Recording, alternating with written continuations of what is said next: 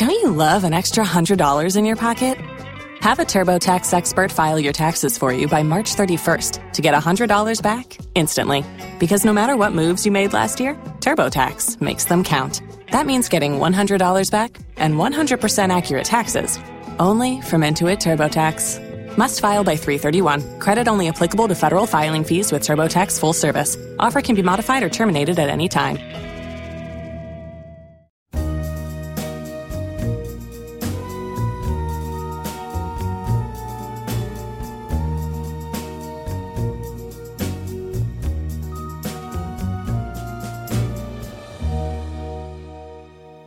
Christmas Eve, 1945. Everything was merry and bright in the town of Fayetteville, West Virginia. Twinkling lights illuminated the town. Families and children anticipating the coming days of cheerful Christmas get togethers. But after a series of bizarre events, at 1 a.m. on Christmas Eve, the Sodder family were met with tragedy. Their home unexpectedly and mysteriously went up in flames. Some of the family escaped, but five of their children were never seen again. Officials ruled they must have perished in the fire, but others, including the Sodder family, believed that the fire was set deliberately, and their five children were kidnapped that Christmas Eve. The circumstances leading up to the fire and what came afterwards have left the public questioning what really happened that night. It's one of the most puzzling Christmastime mysteries of all time. This is Avery After Dark, and I'm your host, Avery Ross. Welcome back to the show. I'm so glad you tuned in for today's episode. Many of you have requested this case, and you know how I roll. You ask, and I give it to you.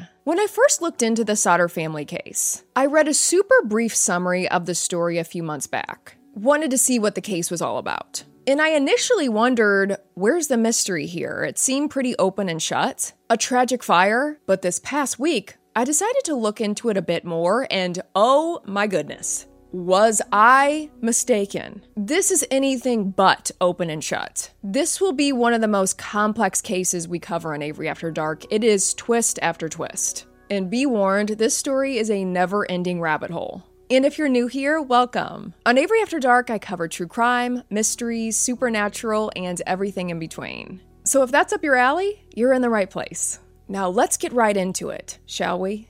Christmas Eve, December 24th, 1945, in Fayetteville, West Virginia. George and Jennie Sodder, along with their nine children, had spent the night at home as usual, looking forward to the days ahead. George Sodder had immigrated to the United States from Italy.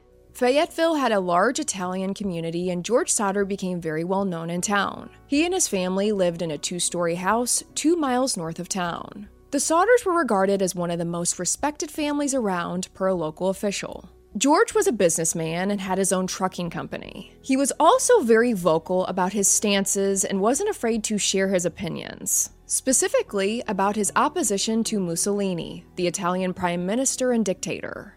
And George's stances led to some heated arguments with members in the Italian community in Fayetteville. But all in all, they settled in well there. The Sodders and their kids lived a nice life. That was until that night. That evening, the family had been celebrating and spending time together. The Sodders' oldest daughter, Marion, worked at a store in downtown Fayetteville and surprised three of her younger sisters with new toys she had brought home as gifts. The three younger girls were so excited and asked their mom Jennie if they could stay up past their bedtimes and play. Jennie said yes and went up to bed, telling the girls not to stay up too late. The Sodder's son Maurice and his younger brother Louis put the cows in and fed the chickens that night before going up to bed as well. George Sodder and the two oldest boys, John and George, were already asleep upstairs. Having worked that day for their father, they were all quite tired. And eventually everyone turned in for the night. At 12:30 a.m., Jennie was lying in bed and heard the telephone ring. So she got up and went to answer it, noticing that all the lights were still on downstairs and the curtains weren't drawn as they normally would be.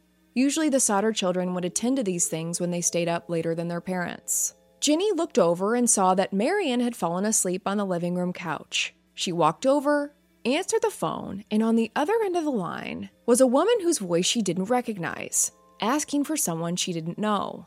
In the background of the call, Jennie heard glasses clinking and laughter. She told the woman that she had the wrong number. The woman then let out a very strange laugh. So Jennie hangs up the phone, turns off the lights, and goes back to bed. Then at 1 a.m., just 30 minutes later, Jennie was again awakened to the sound of a noise on the roof above her a loud bang, and then a rolling noise, as if someone had dropped or thrown something. She sat up, waited, but didn't hear anything else, so she went back to sleep. 30 minutes later, Jennie woke up again and smelled smoke as it poured into her room. To her shock, their house was on fire. Jennie frantically woke George up. They saw the room that George used as an office was on fire. George, Jennie, and four of their children were able to escape. The children that got out of the burning house were two year old Sylvia, 17 year old Marion, 23 year old John, and 16 year old George Jr. But that left five children missing, still in the house. The ones still inside were 14 year old Maurice, 12 year old Martha, 9 year old Louis, 8 year old Jennie, and 5 year old Betty. The five of them shared two bedrooms between them, and both of these bedrooms were upstairs. As they were running out, the family screamed for the children upstairs, but heard no response from any of them. It was silent up there. George then decided to run back into the home to try to save them, but he found that the staircase leading upstairs was on fire. So George runs to grab his ladder that he always kept in a certain spot outside the house, but he gets there to find that it isn't in its usual spot, and it wasn't anywhere nearby either. He thought quickly. George had two trucks he used for work that were parked out in front of the house. He thought he could maybe use them to climb on top and get into the children's bedrooms, so he ran over, jumped in, but strangely found that neither of the trucks would start even though they had been working perfectly just the previous day. A water barrel that could have been used to extinguish the fire was frozen solid, so that was another dead end. With no way to save them, the Sodders were forced to stand there and watch their house burn down, collapsing over the next 45 minutes, believing the five children were inside. Now, here's where things get even more insane. As George is frantically running around trying to find a way to save his children. In the meantime, Marion quickly ran over to a neighbor's house to get help. She got there and they called the fire department, but the operator didn't respond. Then another neighbor called for help, and the operator didn't answer them either. The same neighbor jumped in his car and drove into town. The department was only 2.5 miles away from the Sodder house. This neighbor found the fire chief, a man named F.J. Morris, in person and told him that the Sodder family house was on fire. They needed help urgently. But shockingly, the fire department didn't get to the Sodder house until 8 a.m., seven hours after the fire started. They said this was because of low manpower due to the war, and the fire chief Morris said their response was also slow because he didn't know how to drive the fire truck so he had to wait until someone who knew how to drive it was available. When they finally did get there, the house was nothing but ash. Officials searched for any remains in what was left of the Sodders' home, but nothing was found, and the children were presumed dead. In the following week, the coroner's office issued death certificates for the five children. The fire chief, F.J. Morris, stated that the fire was so hot that any remains would be completely cremated. But this isn't entirely true. Also strange, Appliances were found in the ash, still recognizable, along with fragments from the tin roof, so not everything was destroyed. There was also a report that officials did find bone fragments in the fire but chose not to tell the family. Officials ruled the cause of the fire was bad wiring. That, along with the fire department showing up seven hours late, it was a disaster.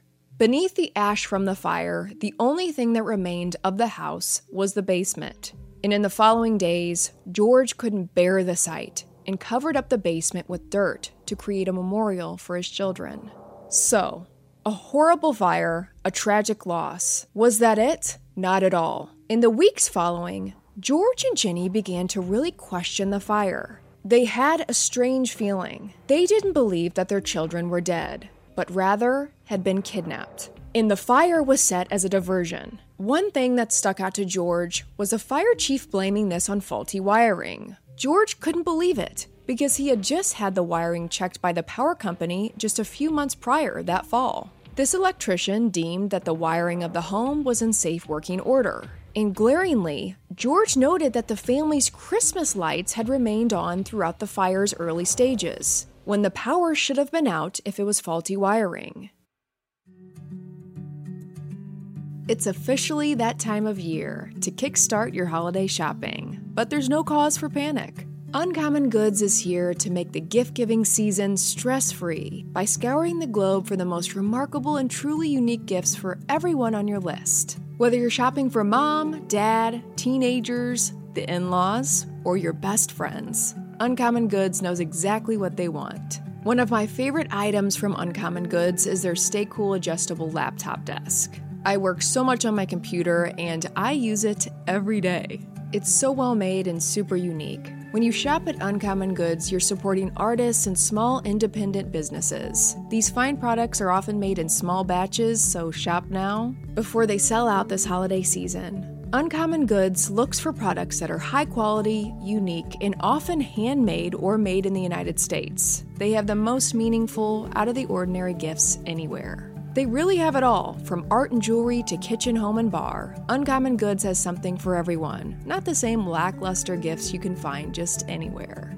They also have uncommon experiences, and these are more than just virtual classes. They're unexpected opportunities to have fun and connect in new ways from cooking and mixology classes to romantic map making, and so much more. And with every purchase you make at Uncommon Goods, they give back $1 to a nonprofit partner of your choice. They've donated more than $2.5 million to date.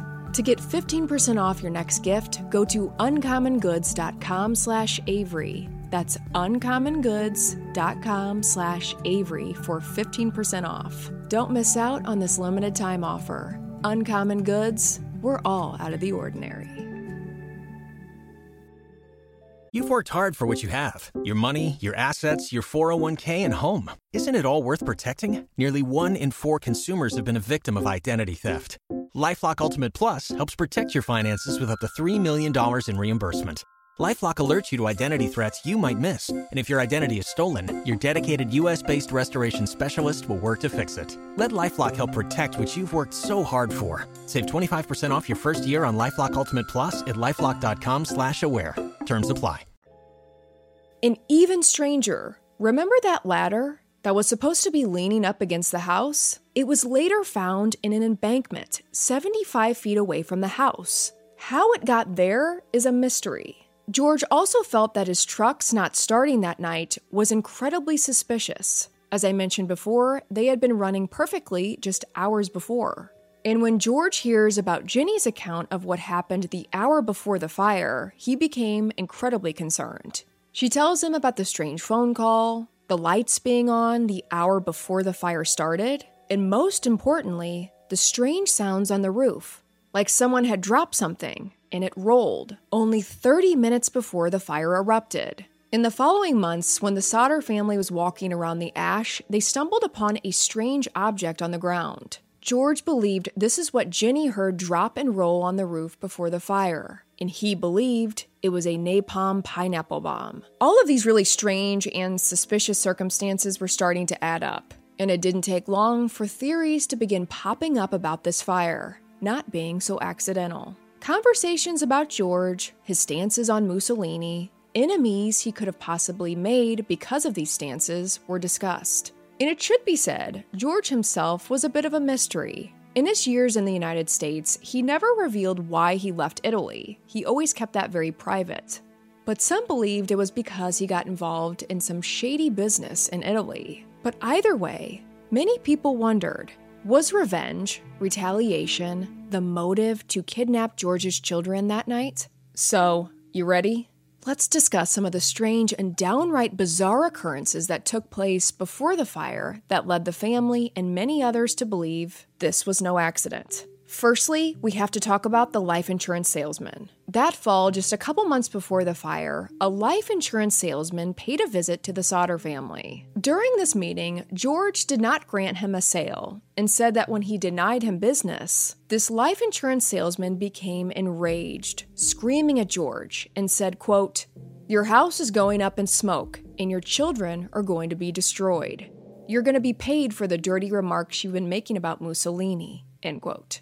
Also, in the days leading up to the fire, Two of the Sodders children mentioned seeing a man outside watching their house, specifically, watching the children come home from school along the highway. The children didn't recognize this man and found it strange she appeared to be watching the family in the days before the fire. The Sodders also consulted with a crematorium and asked them could there, should there have been bone fragments found in the ash? And they found that although the fire chief said there would be no bones, a crematorium employee said no, they should have found remains, going on to say that bones are left behind even after burning at 200 degrees Fahrenheit for two hours. And the Sodder house was only ablaze for 45 minutes. One pathologist even said that a wood fire of such short duration should have left full skeletons. So, scientifically, this wasn't adding up.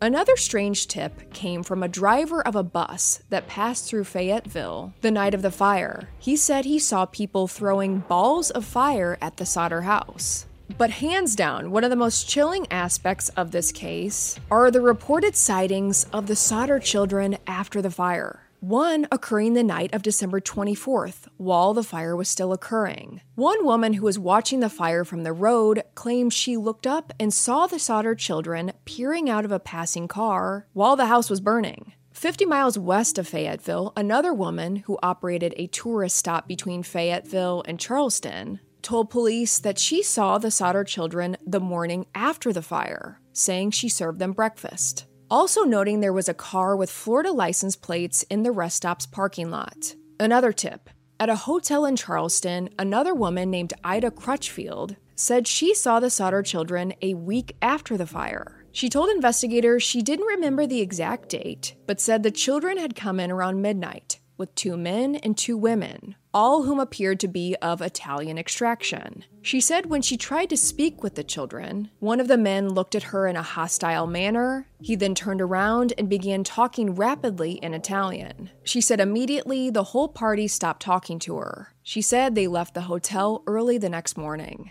Investigators today say they don't consider her story credible, as she had only seen photos of the children two years after the fire, five years before she came forward.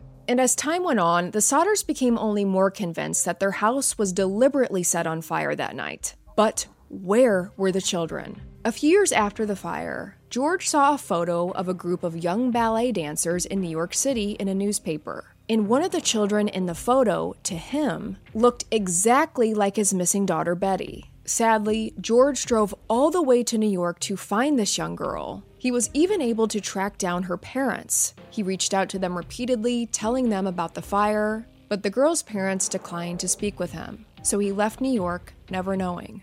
In 1947, with no help from local officials, George and Jennie tried to get the FBI on the case. And amazingly enough, the FBI agreed.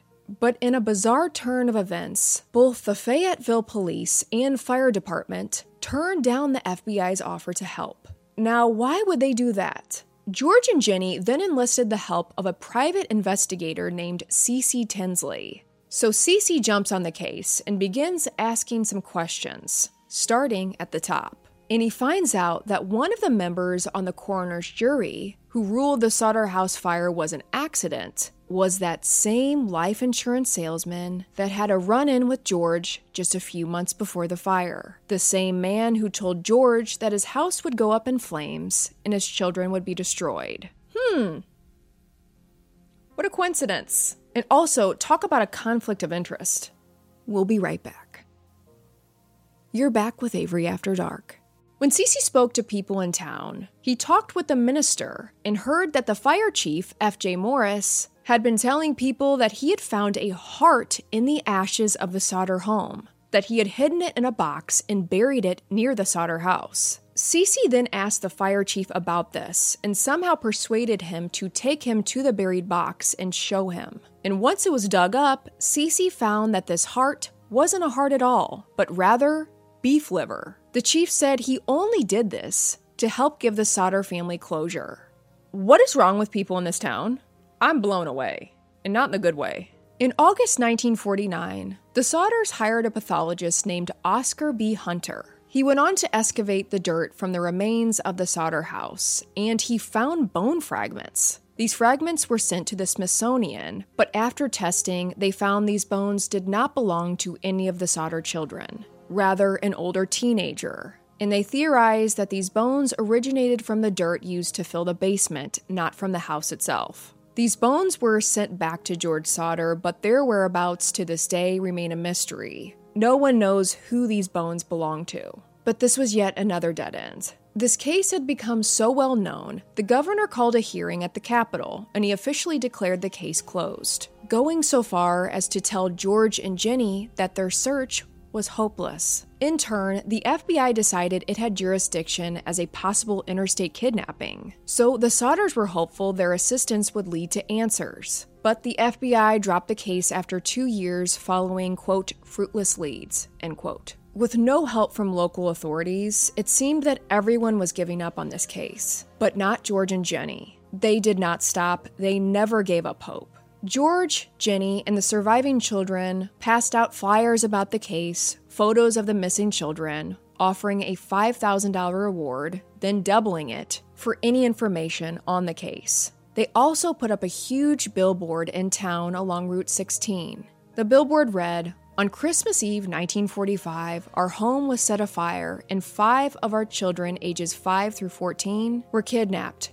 The officials blamed defective wiring, although lights were still burning after the fire started. No bones were found in the residue. What was the motive of the law officers involved? What did they have to gain by making us suffer all these years of injustice? Why did they lie and force us to accept those lies? In this billboard, which accused officials of being in on it, remained up for 40 years and kept the story alive. In town, people theorized that the mafia was involved in the fire, and the Sodder children were now in Italy. And the tips kept coming. The Sodders received a letter from a woman in St. Louis, Missouri, which said that their eldest missing daughter, Martha, was in a convent somewhere in St. Louis. George would always follow up on these leads himself, traveling to areas where the tips had come from. But this was another dead end.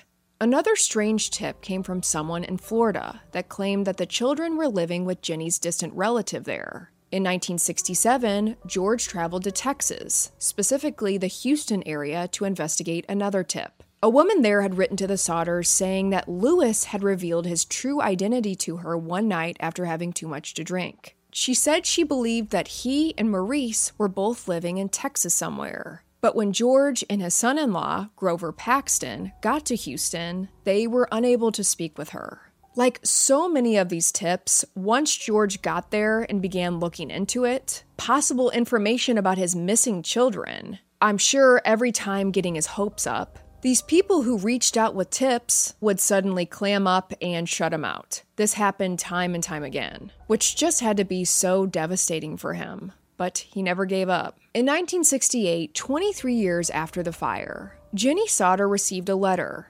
They believed this to be the most credible evidence that at least Louis was still alive. The letter was addressed to her, not the family, and in the letter there was a photograph of a man in his mid 20s. This man looked very familiar to the family, and they believed it could be their son Louis, who was nine years old when he vanished. This man had the same dark brown eyes, curly dark hair, same nose, and same eyebrows. And on the back of the note, there was a handwritten letter that read Louis Sodder, I love brother Frankie, Lil Boys, A90132 or 35. In an interview, Sylvia Sodder reportedly said that Louis gave his brother Maurice the nickname Frankie, and the Sodders believed that this was his way of letting his family know that he was still alive. They feared that if the kids were still out there, that maybe they were scared or threatened to not directly reach out to the family. Unfortunately, this letter had no return address, though, and was postmarked somewhere in Central City, Kentucky. But the family really felt like this could be Louis. This was a very strong lead. So they hired another private investigator to look into where this letter came from in Kentucky and try and locate this young man. They had a state, they had a city, and they had a photo, and they were going to run with it. So a PI the family hired began work on the job, but in the midst, he disappeared. He was never seen or heard from again. It really does feel like anytime the family was actually getting anywhere with this case, there was some mysterious interference. I mean, for a PI to go missing? What? And George Sodder passed away the next year in 1969 at 74 years of age. Jennie, for the rest of her life, wore black in mourning and tended to the garden at the site of their former house. Jennie passed away 20 years later in 1989, and after that, the family finally took down that weathered billboard. Sylvia Sodder was the last known remaining Sodder child. Just like her parents, she believed that her siblings did not die in the fire that night. She passed away in 2021. Sylvia's daughter, a woman named Jenny Henthorn, has told the media that my mom promised my grandmother that she would never let the story die. That's what my brother and I are doing now. This case is sad for so many different reasons. George and Jennie dedicated the rest of their lives to finding their children. They never gave up. George tracking down every single tip he ever received. That's love. It's so sad and frustrating that the Sodder family was given no help by local authorities. Not only did they not help them the night of the fire, showing up seven hours late, they had to live the rest of their lives not knowing what happened to their five children, if they were still out there somewhere. But I have to know what are your thoughts on this case? Let me know in the comments. I always love hearing your take on these cases. As always, I appreciate you so much. Thank you for tuning in for today's episode. Subscribe to this channel, leave a like, and if you enjoy this podcast, leave a rating and a review on Apple Podcasts. Next episode, I have so much more mystery coming your way. Until then, I'm Avery Ross, and this is Avery After Dark.